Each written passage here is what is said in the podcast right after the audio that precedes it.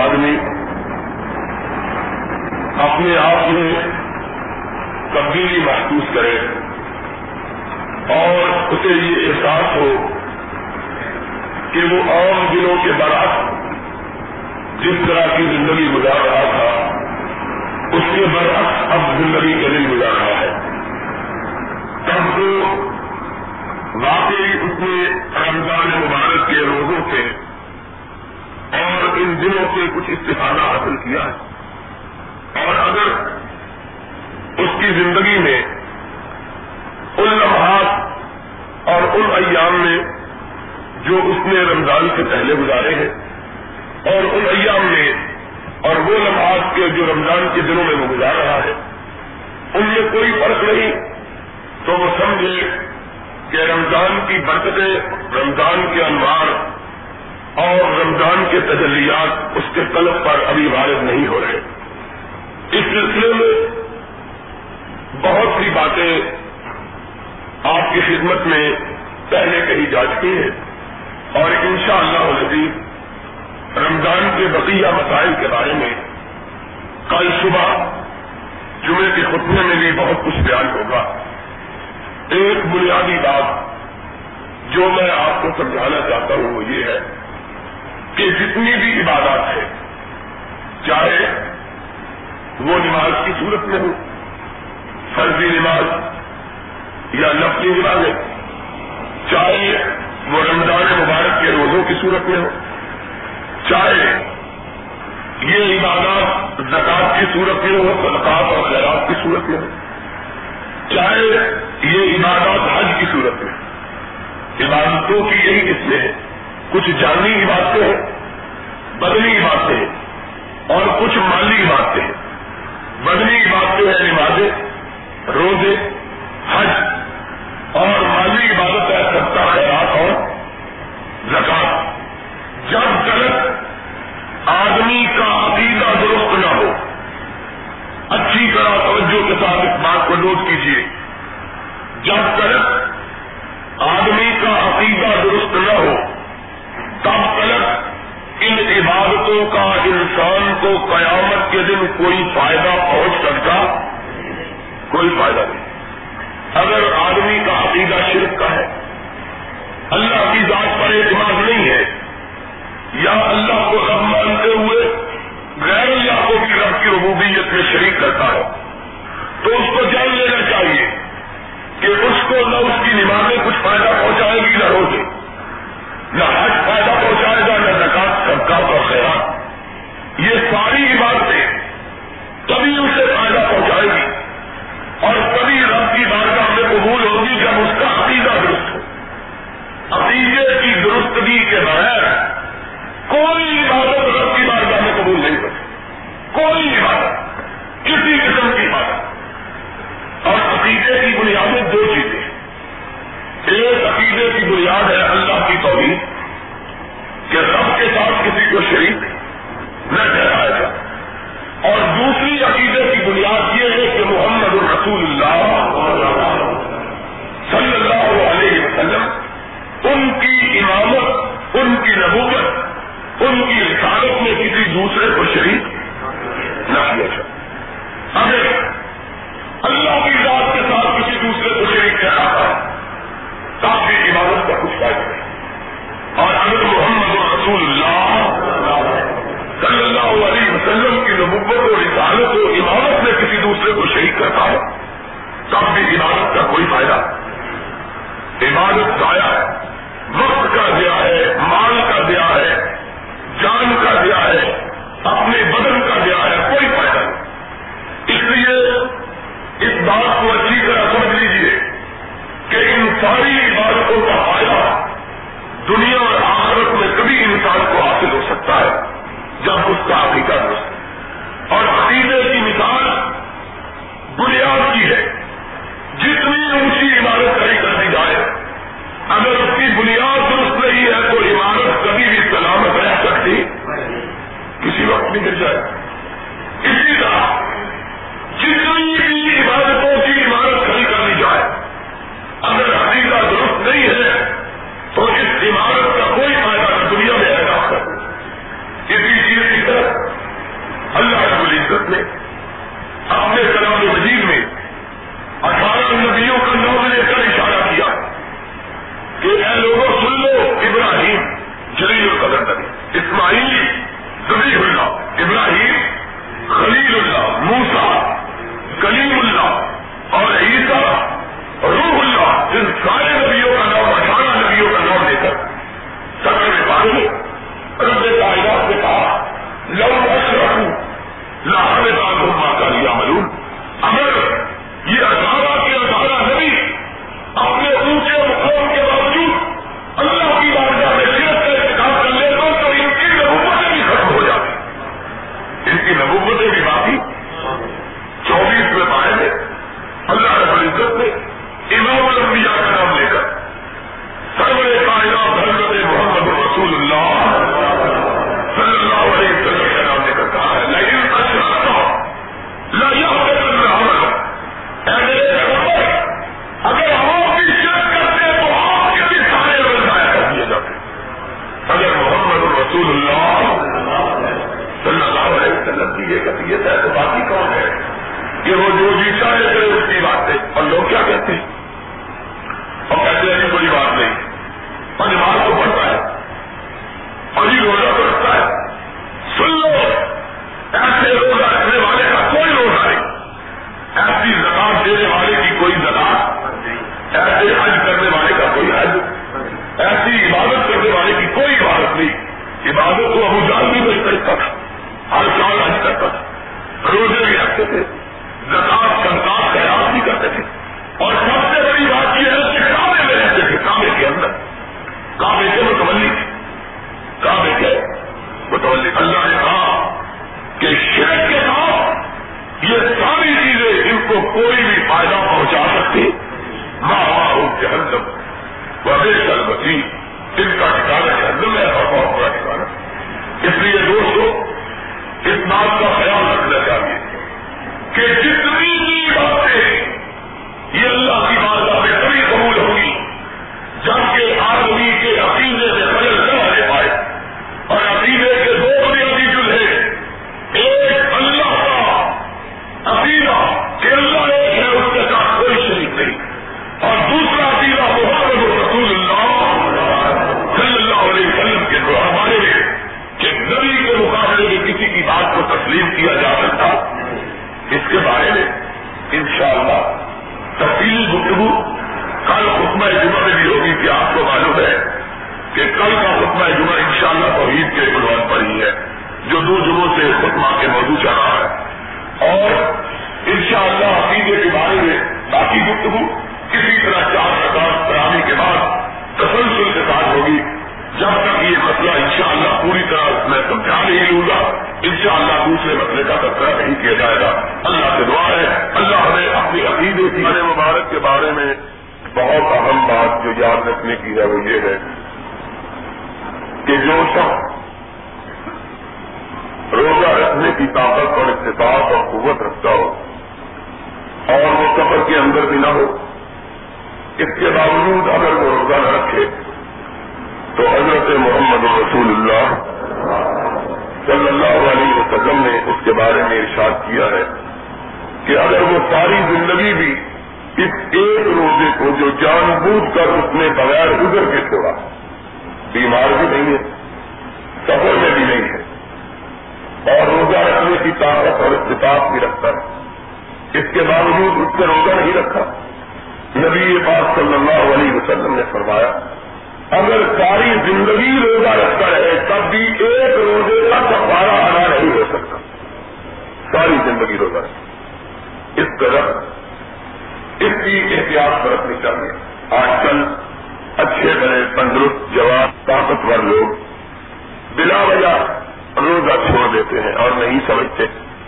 کہ اللہ رب العزت کیا اس کے بارے میں کتنی سخت گرفت ہوگی۔ آج کی یہ گرمی اور اس گرمی کی شدت ہمارے لیے بڑی ناقابل برداشت معلوم ہوتی ہے، لیکن ہمیں جاننا چاہیے کہ اگر آج ہم نے اللہ کی خاطر روزہ رکھ کر خدا بھی کر لیا تو خدا نے عالم ہمیں اس دن کی گرمی سے نجات دلا دے گا جس دن سورج سوا ہاتھ پر ہوگا اور زمین اس طرح تپ رہی ہوگی جس طرح کڑاہے میں ابلتا ہوا تیل کھولتا ہے۔ محمد رسول اللہ صلی اللہ علیہ وسلم نے ارشاد فرمایا، لوگ مادرگاہ بنانا اس کھلے میدان میں تپتی ہوئی زمین کے اوپر ننگے سورج کے نیچے کھڑے ہوں گے، کوئی سایہ دار درخت نہیں ہوگا، کوئی ان کو گرمی سے بچانے والی چیز نہ ہوگی۔ آپ نے فرمایا وہ دن ختم ہونے میں نہیں آئے گا۔ اللہ کے رسول وہ دن کتنا لمبا ہوگا؟ آپ نے فرمایا وہ ایک دن 50,000 سال لمبا ہوگا۔ ایک دن کتنا لمبا ہوگا؟ 50,000 سال لمبا ہوگا۔ آپ نے فرمایا کہ ایک انسان کے اپنے جسم کے اندر سے کتنا پسینہ نکلے گا، ایک انسان کے جسم سے اتنا پسینہ نکلے گا کہ آدمی کا ایک آدمی کے جسم سے نکلنے والا پسینہ۔ خدا عالم نے اس دن کی تفصیلوں کا ذکر کرتے ہوئے کہا ہے، اتقوا ربکم ان زلزلۃ الساعۃ شیء عظیم، اے لوگوں اس دن کی گرمی سے ڈرو جس دن کی گرمی انتہائی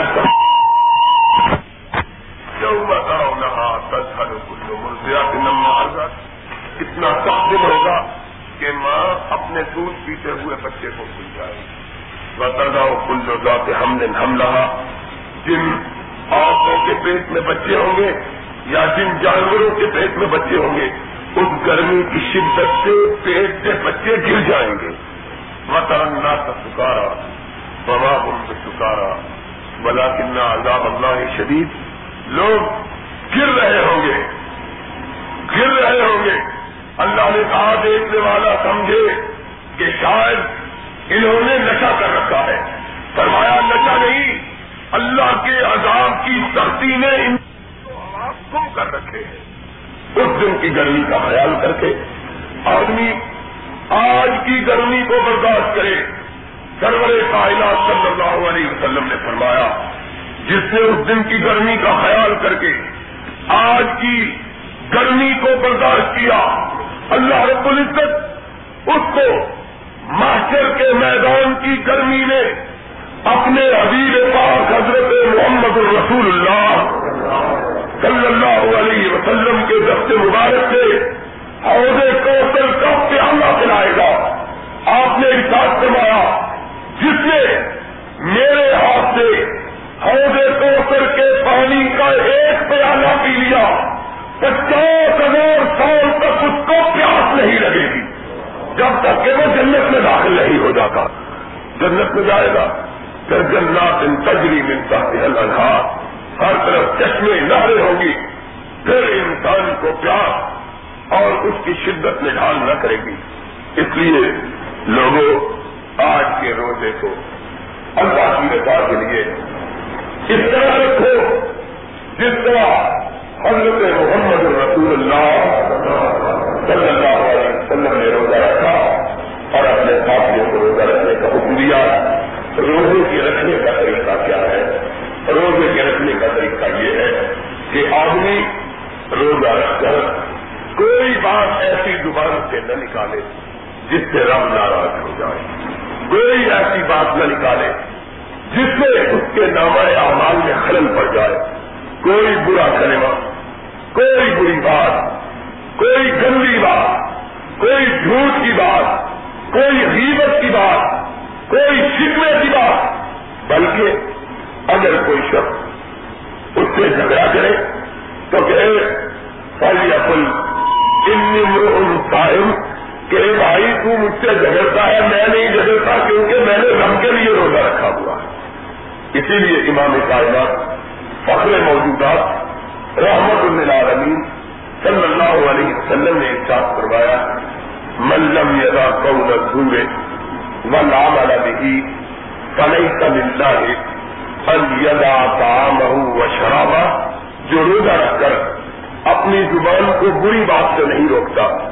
اللہ تعالیٰ کو اس کے کھانا اور پینا چھوڑنے کی کوئی ضرورت نہیں، اللہ کو اس کے کھانے اور پینے سے باہر رہنے سے کوئی فائدہ نہیں، روزے دار وہ ہے جو حلال چیز کو چھوڑتا ہے. روٹی کھانی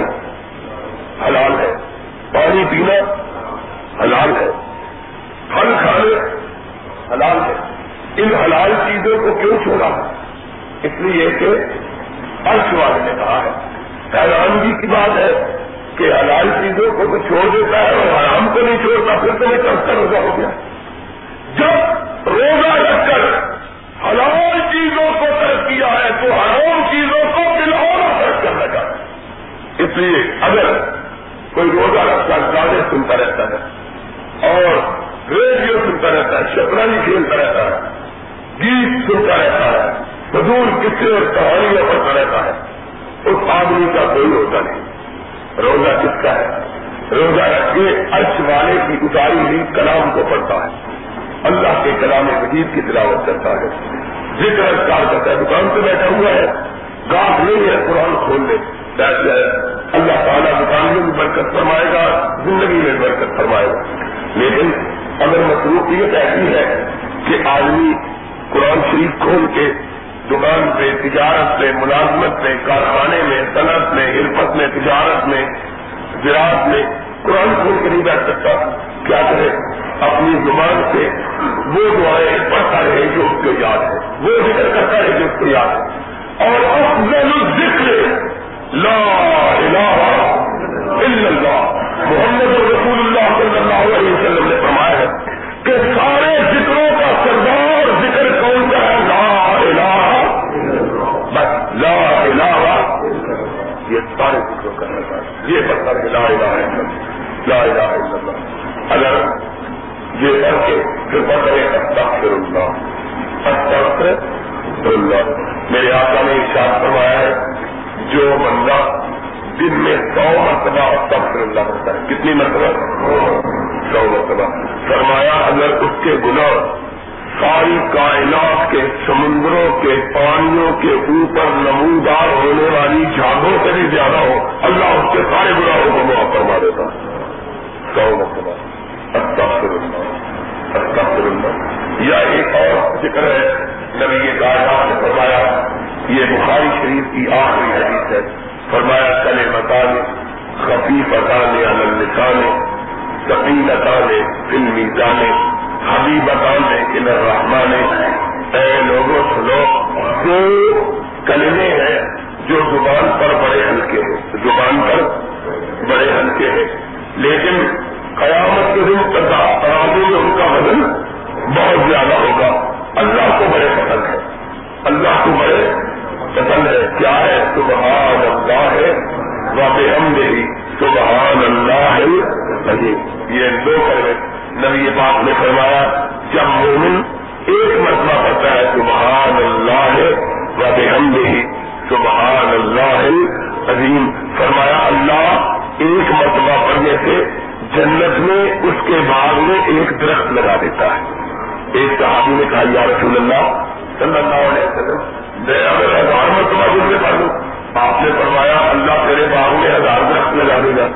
اس نے کہا رسول اللہ پھر زندگی میں تو بڑے باغ میں پڑھ سکتا ہے. آپ نے فرمایا تجھ کو کیا پتا ہے کہ ایک مومن کو جنت میں جو جنت کا حصہ ملنے والا ہے وہ کتنا لمبا چوڑا ہے؟ اس نے کہا یا رسول اللہ کتنا لمبا چوڑا ہے؟ فرمایا اگر 70 سال سواری سے سوار ہو کے اپنی جنت کے حصے میں گزرتا رہے، 70 سال گزر جائے گا، جنت کا حصہ ختم ہونے میں نہیں آئے گا. ایک مومن کو جو جنت ملے گی. تو سارے مل کے پڑھو کہ آپ سبحان اللہ وبحمدہ سبحان اللہ العظیم، سبحان اللہ وبحمدہ سبحان اللہ العظیم، سبحان اللہ وبحمدہ سبحان اللہ العظیم.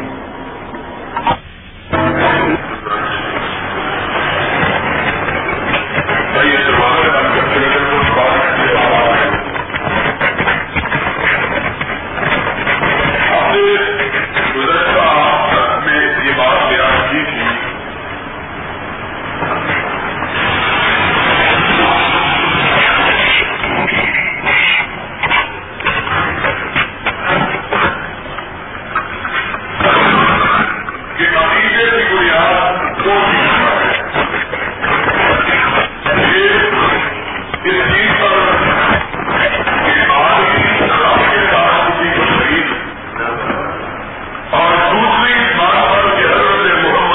رسول اللہ صلی اللہ علیہ وسلم کی امامت، آپ کی نبوت، آپ کی رسالت پر اس کا اس طرح کا ایمان ہو کہ اگر ساری کائنات ایک طرف ہو اور اللہ محمد رسول اللہ صلی اللہ علیہ وسلم ایک طرف ہو، ساری کائنات کی بات کو ٹھکرا دے، نبی پاک صلی اللہ علیہ وسلم کی بات سے آنکھ۔ اب اس کو ذرا سمجھنے کے لیے تھوڑے سے غور اور فکر کی ضرورت ہے، اور وہ اس طرح کہ زبان سے ساری کائنات یہ کہتی ہے یا ساری دنیا کے مسلمان بادشاہ پیدا کرتے ہیں کہ امام کائنات صلی اللہ علیہ وسلم اللہ کے سچے رسول ہیں، اور آپ کے مقابلے میں کسی کی بات کو تسلیم نہ کیا جانا چاہیے۔ زبان سے سب یہ لوگ کہتے ہیں، لیکن عمل کی صورت یہ ہے کہ صرف چھوٹے چھوٹے گروہ، چھوٹے چھوٹے فرقے، چھوٹی چھوٹی جماعتیں، اپنے اپنے ڈھلے، اپنے اپنے گروپ، اور وہ انسان کو اس طرح ہنگا کر دیتے کہ صاف صاف اللہ کے رسول کی بات سامنے ہوتی ہے، لیکن صاف صاف نبی کی بات کو سننے کے باوجود کہتے ہیں جی کہ ہمارے فرقے کے مولوی یہ بات کہتے ہیں، اس کو کہتے چھوڑ، آخر یہ غلط تو نہیں کہتے۔ توجہ کے ساتھ بات کو سمجھو گا، حقیقی بات یہ ہے کہ نبی پاک صلی اللہ علیہ وسلم سے پیشتر جو لوگ موجود تھے اور جن کی ہدایت کے لیے اللہ رب العزت نے آپ کو مبعوث کیا تھا، آپ جب ان کو غیر خدا کی پرستش سے روک کر ایک اللہ کی عبادت کی طرف بلاتے تو وہ بھی جواب میں یہی کہتے ٹھیک ہے، ہم آپ کی بات کو غلط نہیں کہتے، لیکن ہم نے اپنے باپ کا ذکر وہ ایسے نہیں کرتے ہوئے پائے۔ کیا اس کا مطلب یہ ہوا کہ آپ کی بات سچی اور ہمارے باپ کا ذکر جاہل ہے؟ میرے ساتھ قرآن کھول کے پڑھو، قرآن کہتا ہے اذا قیل لهم تعالوا الی ما انزل اللہ والی الرسول قالوا حسبنا ما وجدنا علیہ آباءنا۔ جب لوگوں کو کہا جاتا ہے آؤ کس کی طرف، آؤ اللہ کے قرآن کی طرف، محمد کے فرمان کی طرف صلی اللہ علیہ وسلم۔ قرآن کا لفظی ترجمہ یاد رکھنا، اضافی لہو، جب انہیں کہا جاتا ہے آؤ آؤ کس کی طرف، الا انزل اللہ، اس کی طرف جو رب نے آسمان سے لاگو کیا اس کی طرف آؤ، وہ الا رسول، اس کی طرف جو رسول تمہیں لے کر آؤ۔ جواب دے سکتے ہیں حق ہوگا، ہمیں کافی ہے ما وجدنا علیہ آباءنا، جس پر ہم نے اپنے باپا دیکھو پایا۔ قرآن کہتا ہے اولو کان آباؤہم لا یعقلون شیئا ولا یہتدون۔ اے میرے نبی ان کو پوچھو کہ کیا تمہارے باپ دادا میں نہیں سنتے تھی، کس کو کس کے مقابلے میں رکھتے؟ آج میں سمجھتا ہوں کہ امت کی گمراہی کی راہ نے سب سے بڑی رکاوٹ کی ہے۔ بے شمار لوگ مجھ کو ملتے ہیں، ایک میرا اپنا ساتھی واقعہ ہے، ایک بڑا نیک آدمی بزرگ اور دیندار، یہ نہیں کہ بے دیندار ہے، دیندار آدمی، کسی کی مہینداری حج کیا ہوا ہے، نیک بھلا آدمی، پہلے اہل حدیثوں سے بڑی نفرت کرتا تھا، کہنا کیا یہ مکھیوں اور اپنے پھر معاذ اللہ، اور جو بھی عالم کیا کھا پاتے ہیں شور کرنے لگی، یہ کہتا تھا۔ اللہ کی قدرت کے حج کے لیے چلا گیا، مدینہ طیبہ میں پہنچا، کعبے میں پہنچا، دیکھا ہے سارے لوگ ربائی جان کرتے آمین کی آواز سے، کعبے کا تیل بھی گھستا ہے، اب پریشان ہو گیا، آدمی نہیں تھا، واپس آیا مجھ کو ملا، کہہ رہا جی یہ مسئلہ کیا ہے؟ میں نے کہا مسئلہ یہ ہے کہ حضرت محمد رسول اللہ صلی اللہ علیہ وسلم نے ارشاد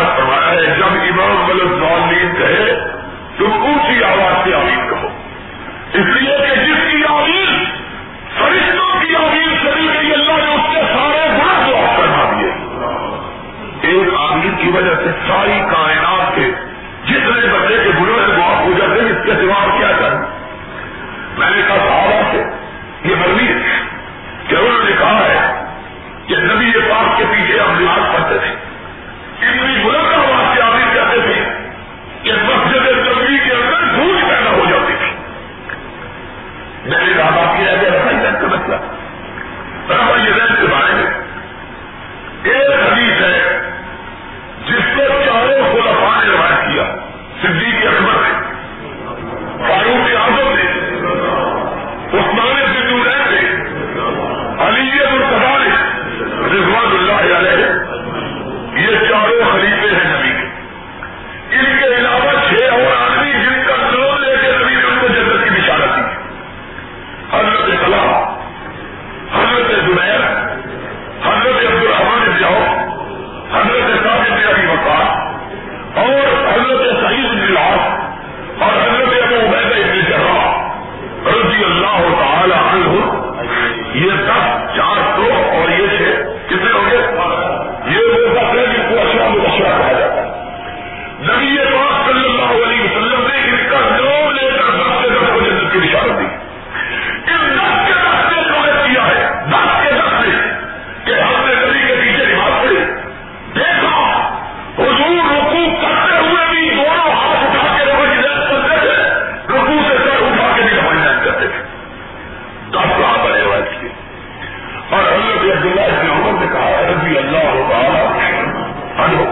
میں نے نبی کی خدمت میں ساری زندگی گزار دی، آپ کی وقت تک نبی کے پیچھے نماز پڑھی،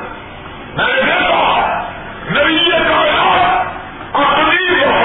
وفات کے دل تک کوئی ظاہر کرتے رہے، اپنی وفات کے اور بول لو بھائی، اپنی وفات کے دل تک کرتے رہے۔ اب پریشان ہو گیا، کیا لڑی پھر تو لازمی کرنی چاہیے؟ میں نے کہا بالکل لازمی کرنی چاہیے، کیا لڑی واجب ہے؟ میں نے کہا واجب ہے۔ اب چلا گیا، اب دیکھو کس طرح شیطان بہکاتا ہے۔ چلا گیا، کیا لڑی یہ مسئلہ میں نے پہلے بھی سنا تھا، حدیث دکھائی میں نے، حدیث پڑھنے کے بعد بڑا پریشان ہو گیا۔ 4-5 دن کے بعد مجھ کو ملا، میں مسجد میں بیٹھا ہوا، سچا واقعہ آپ کو اپنا ذاتی بتا، کیا میں ایک بڑے بزرگ آدمی کا مریض ہوں، فوت ہو گئے، ایک آدمی کی ماں کے لیے کہا کہ نام بھی ملے تھا، کیا میں نے ان کے پیچھے 20 سال 25 سال نماز پڑھی ہے، عیسو سے محبت بھی نہیں کرتے تھے، تو نے کہا اچھا پھر وہ بھی رویہ نہیں کرتے تھے، میں نے کہا اچھا پھر آپ کیا کریں؟ کیا اگر یہ حدیث ہوتی تو وہ نہیں کرتے؟ اللہ اکبر، میں نے کہا اللہ کے بندے یہ کوئی ایسی چیز تو نہیں ہے کہ میں گھر کے لے آیا ہوں، کوئی ماشاء اللہ کا ضابطہ تو نہیں ہے کہ صبح سوئے رات کو کچھ نہیں کہا سویرے نیا ضابطہ آ گیا، ایسی بات نہیں ہے، یہ تو حدیث کی کتاب میں نے اس کو کھول کے دکھائی ہے، اس کے اندر لکھا سو دنیا کے کسی مولوی کو کہ اس حدیث کی کتاب کا انکار کر کے دکھائے، بخاری شریف کے اندر، مسلم شریف کے اندر۔ پھر پریشان ہو گیا، پھر چلا گیا، پھر اسے دکھایا، کیا لگی اور مولوی صاحب پھر دوبارہ ہی مر گئے، کتنے لیے تعلیم تھا۔ اللہ اکبر، میں نے پھر اس کو قرآن اتار کے دکھایا، میں نے کہا قرآن کہتا ہے جاؤں جانے جاتی تھی، نعوذ باللہ ہے، نعوذ باللہ ہے، مطلب کیا ہوا؟ زبان سے کہتے ہیں لیکن عمل سے رسول کا بڑا ماننے کے لیے تیار ہے، یہ بیماری بالکل اسی طرح کی بیماری، جس طرح کی بیماری ان لوگوں کو لگی جو زبان سے کہتے ہیں اللہ ایک ہے، لیکن کہتے ہیں یہ بزرگ ایسی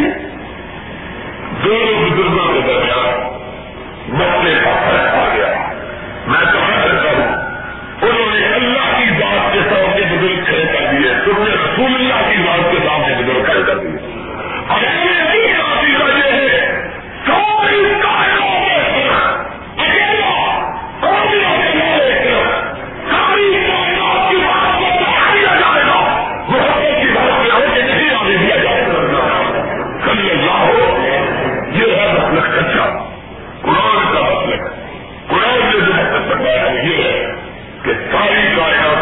کر سکتی ہے، رسول اللہ سے غلطی ہو سکتی عقیدہ درست کرو،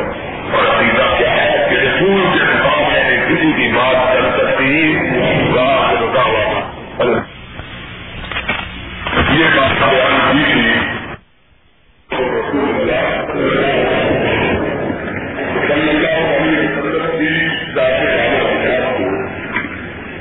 اس انداز سے اپنا نبی کا رسول مانا جائے کہ جس سے اس بات کا احساس ہو، اس بات کا اظہار ہو، اس بات کا مظاہرہ ہو کہ ساری کائنات میں اس بندے کے نزدیک حضرت محمد رسول اللہ صلی اللہ علیہ وسلم سے بہتر، آپ سے بلند کا کوئی ہستی موجود نہیں ہے۔ اور بڑائی کی علامت کیا ہوتی ہے؟ بڑائی کی علامت دنیا میں یہ ہوتی ہے کہ جس کی بات کے مقابلے میں ساری کائنات کی بات کو چھوڑ دیا جائے اور اس کے سامان سے حد نہ لگی جائے۔ اگر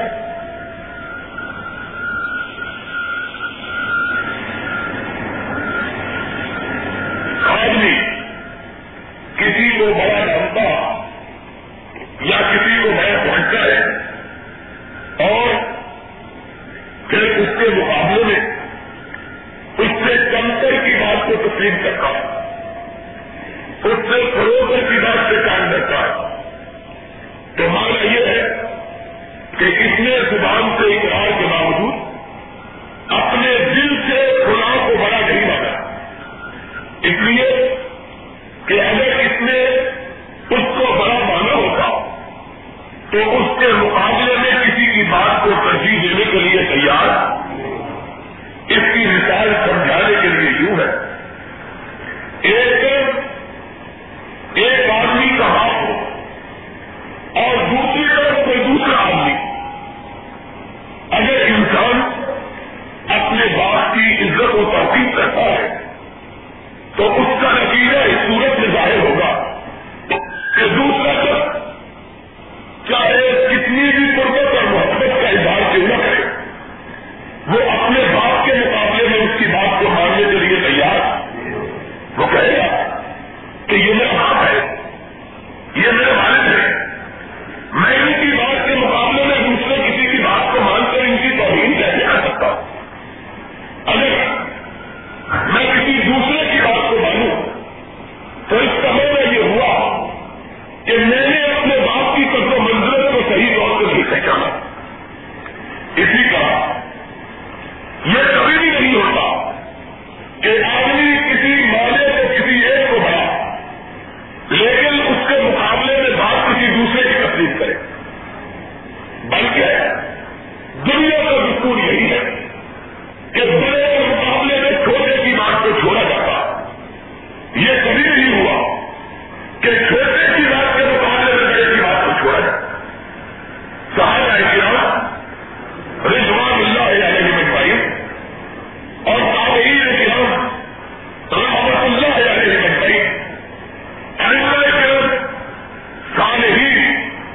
متقین، نیکوکار، پرہیزگار لوگوں کا یہی نتیجہ تھا کہ انہوں نے نبی پاک صلی اللہ علیہ وسلم کو سب سے بلند کا ہستی مانا۔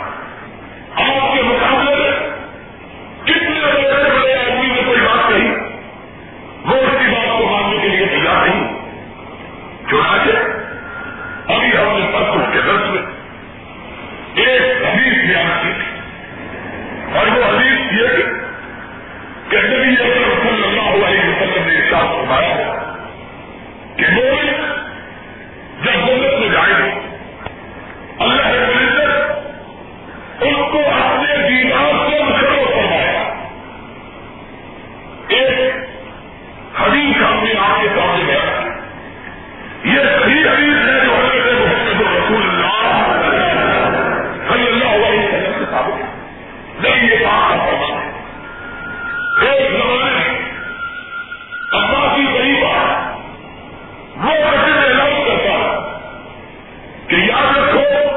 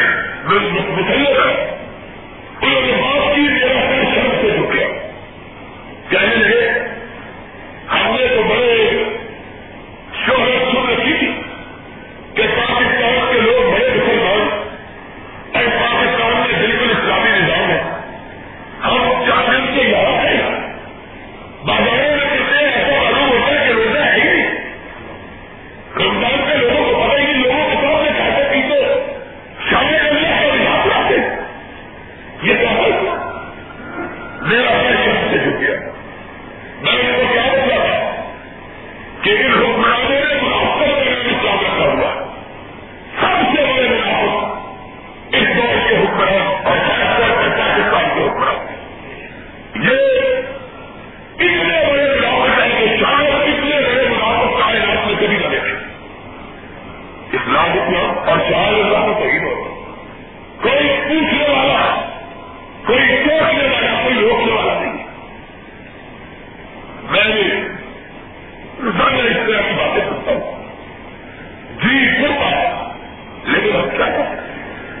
حکمران اسی طرح کے سنا کے اس حکمران کے لیے دل میں خیال ہوا, دماغ میں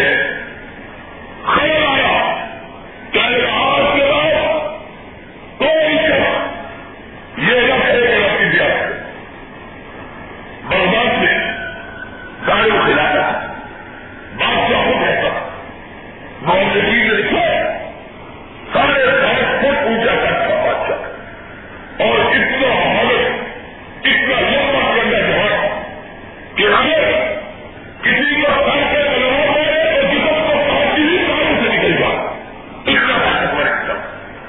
لوگوں پر اس کی بڑی اثر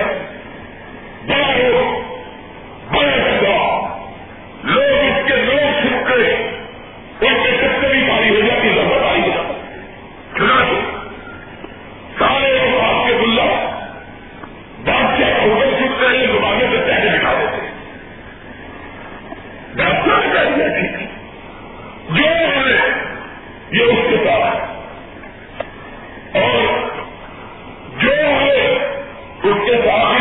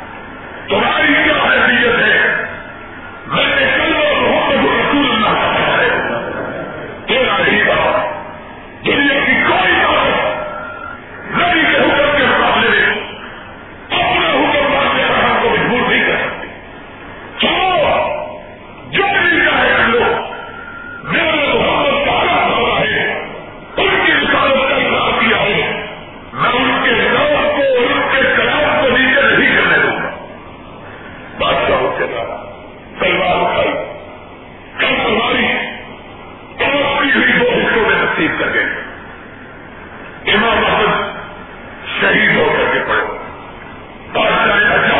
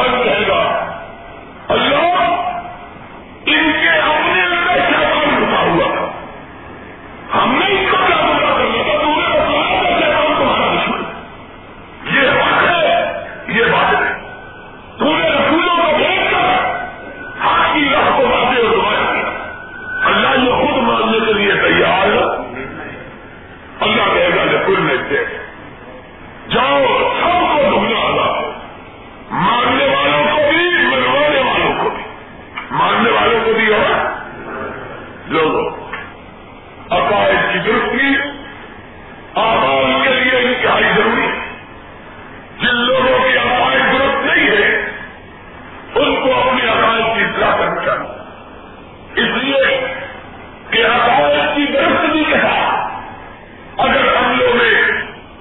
دلائے بابا رنگی کے ساتھ کوئی کوتاہی بھی ہو جائے گی تو اللہ معاف کر دے، لیکن اگر عقائد درست نہیں ہے، عمل کتنے ہی اچھے کیوں نہ ہو، یہ آدمی کو جنت میں لے جا سکیں گے۔ اس لیے اپنے عقیدوں کو درست کرو، اور عقیدے کی بنیاد کس چیز پر ہے؟ اللہ کی وحدانیت کے ایمان اور اللہ کی ذات کے ساتھ کسی کو شریک نہیں کیا جائے گا، اور محمد رسول اللہ صلی اللہ علیہ وسلم کی امامت میں بھی کسی کو شریک ہو۔ اس پر عقیدے کی بنیاد ہے۔ اللہ کی دعا ہے اللہ ہمیں اپنے عقیدے درست کرنے اور درست رکھنے کی توفیق عطا فرمائے۔ وعلى آل إبراهيم إنك حميد مجيد، اللهم بارك على محمد وعلى آل محمد كما باركت على إبراهيم وعلى آل إبراهيم إنك حميد مجيد۔ اے اللہ ہم سب کے گناہوں کو معاف فرما، اے اللہ ہم سب کی خطاؤں سے درگزر فرما، اے اللہ ہم سب کے جرائم کی پردہ پوشی فرما، اے اللہ بیماروں کو شفا عطا فرما، اے اللہ ہم سب کی روحانی جسمانی بیماریاں دور فرما، اے اللہ بے اولادوں کو اولاد عطا فرما، اے اللہ فقیروں کو تنگر بنا، اے اللہ محتاجوں کو غنی فرما، اے اللہ پریشان والوں کی پریشانیاں دور فرما، اے اللہ مصیبت زدگان کی مصیبت رفع فرما، اے اللہ ہم سب کے کاروباروں میں برکت عطا فرما، اے اللہ ہم سب کو حرام، اللہ ہم سب کو حرام سے محفوظ فرما، اے اللہ ہم سب کو رزق حلال عطا فرما، اے اللہ ہر آنے والی پریشانی سے محفوظ فرما، اے اللہ ہر آنے والی مصیبت سے بچا، اے اللہ شریروں کی شرارت سے بچا، اے اللہ حاصلوں کے حسد سے محفوظ فرما، اے اللہ اپنے گھر کی زیارت نصیب فرما، اے اللہ اپنے محبوب کی مسجد کی زیارت نصیب فرما، اے اللہ ہماری اولادوں کو نیک بنا، اے اللہ ہمارے گھروں میں خیر و برکات نازل فرما، اے اللہ ہمارے بوڑھے والدین سے رحم فرما، اے اللہ ہمارے پوشیدگان کی مغفرت فرما، اے اللہ جتنے حاضرین ہیں اللہ سب کے گناہوں کو معاف فرما، اے اللہ جتنی بہنیں بھائی آئے اللہ سب کے گناہ معاف فرما، اے اللہ سب کی حاجات پوری فرما، اے اللہ سب کی خواہشات پوری فرما، اے اللہ سب کے نیک ارادوں میں برکت عطا فرما، اللہ ہم سب کو اپنے گھروں کا آباد کرنے والا بنا، اللہ ہم سب کو قرآن سننے سنانے والا بنا، اے اللہ ہم سب کو قرآن پاک پر عمل کرنے والا بنا، اے اللہ ہم سب کو اپنے پاک نبی کی اطاعت نصیب فرما، اے اللہ ہماری بچیوں کی پردہ پوشی فرما، اے اللہ ہماری بچیوں کی پردہ پوشی فرما، اے اللہ اپنے فضل و کرم سے اللہ ہمارے گھروں میں خیر و برکات نازل فرما، اے اللہ ہمارے دلوں کی تاریکیوں کو دور فرما، اے اللہ ہمارے سینوں کو قرآن کے نور سے منور فرما، اے اللہ ہمارے دلوں کو اپنے نبی کی محبت سے روشن فرما، اے اللہ بہت سے لوگوں نے دعا کے لیے کہا ہے، بیمار ہے پریشان ہے، اللہ سب بیماروں کو شفا عطا فرما، اے اللہ سب دکھیوں کے دکھ درد دور فرما، اے اللہ سب دکھیوں کے دکھ درد دور فرما، اے اللہ سب حاجت مندوں کی حاجات پوری فرما، اے اللہ سب حاجت مندوں کی حاجات پوری فرما، اے اللہ سب پریشان حالوں کی پریشانیاں دور فرما، اللہ سب دکھیاروں کے دکھ درد دور فرما، اللہ بے روزگاروں کے روزگار عطا فرما، اللہ فقیروں کو تبنگر بنا، اللہ محتاجوں کو غنی فرما، اللہ صرف اپنے درگاہ کا محتاج بنا، اللہ پوری دنیا سے بے نیاز فرما، اللہ پوری دنیا سے بے نیاز فرما، اللہ پوری دنیا سے بے نیاز فرما، اللہ پوری دنیا اللہ سے بے نیاز فرما، اللہ صرف اپنی بارگاہ کا محتاج بنا،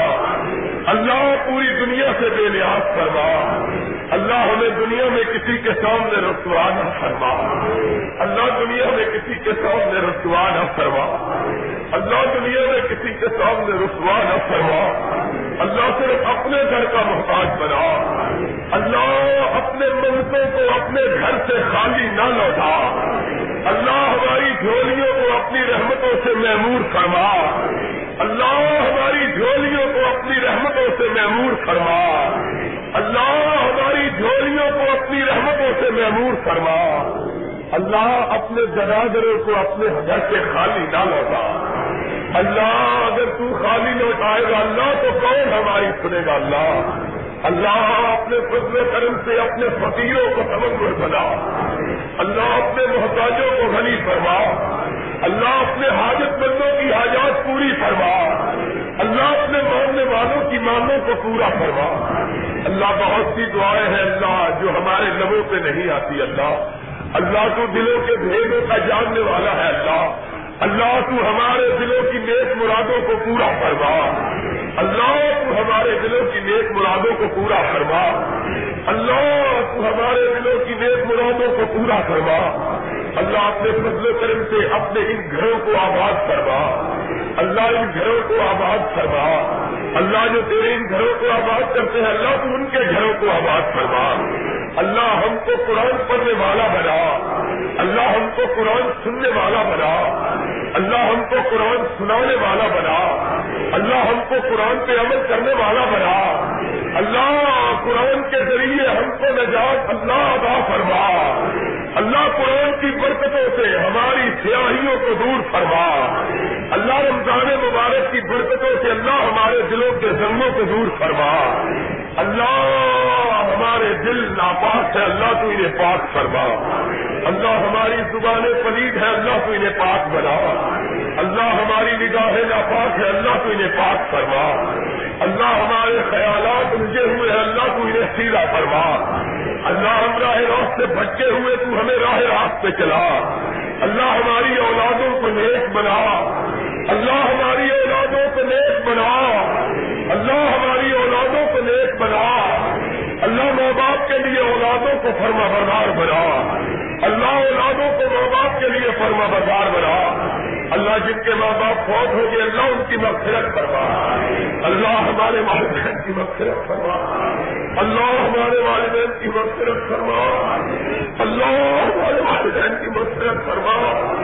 اللہ ہمارے والدین کی مغفرت فرما، اللہ ہمارے والدین کی قبروں کو روشن فرما، اللہ ہمارے لیے حشر کے میدان کی گرمی کا دن آسان فرما، اللہ اپنے نبی کے ہاتھوں سے حوض کوثر کا پانی پلا،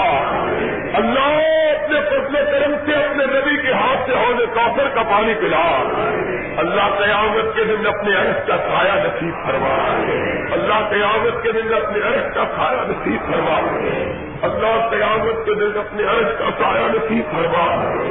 اللہ پل صراط کے سفر کو آسان فرما، اللہ پل صراط کے سفر کو آسان فرما، اللہ جو تیرے دین کی مدد کرتے ہیں اللہ تو ان کی مدد فرما، اللہ جو تیرے دین کے مددگار ہے تو ان کا مددگار بن جا، اللہ جو تیرے دین کے خادم ہے اللہ تو ان کو دین و دنیا میں سر بلند فرما، اللہ اپنے فضل و کرم سے بہت سی بہنیں اللہ بہت سی مائیں تیری بارگاہ میں اپنی جھولی پھیلائے ہوئے ہیں اللہ، اللہ ان سب بہنوں ان سب ماؤں کی حاجات کو پورا فرما، اللہ ان کی جھولیوں کو خالی نہ لوٹا، اللہ ان کی جھولیوں کو خالی نہ لوٹا، اللہ بہت سے بوڑھے بہت سے بچے بہت سے معصوم بیٹے اللہ بہت سے جوان بھائی اللہ تیری بارگاہ میں تیری اس مقدس رات میں اللہ تیرے سامنے ہاتھ پھیلائے، اللہ تجھ سے آج چیز سے مانگ رہے اللہ تو ہم سب کی حاجات کو پورا فرما، اللہ ہم سب کی حاجات کو پورا فرما، اللہ ہم سب کی خواہشات کو پورا فرما، اللہ ہم سب کے نیک ارادوں میں برکت عطا فرما، اللہ ہم سب کی اولادوں کو نیک بنا، اللہ تو رزق عطا کرنے والا ہے اللہ تو ہم کو رزق حلال عطا فرما، اللہ تو حرام سے محفوظ فرما، اللہ اپنے فضل و کرم سے اللہ حرام سے محفوظ فرما، اللہ حلال میں برکت عطا فرما، اللہ ہم بیمار اللہ کو شفا عطا فرما۔ اللہ ہم کمزور ہیں تو ہم کو طاقتور بنا، اللہ ہم کمزور ہیں تو ہم کو توانا بنا، اللہ ہم گناہگار ہیں تو ہم کو گناہوں سے پوتر بنا، اللہ اپنے فضل سے باران رحمت نازل فرما۔ اللہ یہ ملک تیرے نام پہ بنا ہے، اللہ اس ملک میں کتاب و سنت کے قوانین جاری فرما۔ اللہ ہم کمزور ہیں، اللہ تو توحید والوں کی مدد فرما، اللہ تو اپنے نبی کے سنت کے پرچارکوں کی مدد فرما، اللہ تو کتاب و سنت کے مسلک کو عام فرما، اللہ کتاب و سنت کے نور سے سارے پاکستان کو منور فرما، اللہ اس پاکستان کی حفاظت فرما، اللہ اسے اندرونی بیرونی دشمنوں سے محفوظ فرما، اللہ اپنے فضل کرم سے افغانستان کے مسلمانوں کی مدد فرما، اللہ ساری دنیا کے مظلوم مسلمانوں کی مدد فرما، اللہ کائنات میں اسلام کو سربلند فرما، اللہ کفر کو نگوسار بنا، اللہ مسلمانوں کی مدد فرما، اللہ کفر کو ذلیل و خوار فرما، اللہ بے ہدایتوں کو ہدایت عطا فرما۔ اللہ جو اس مقدس مہینے سے بارگاہ میں آنا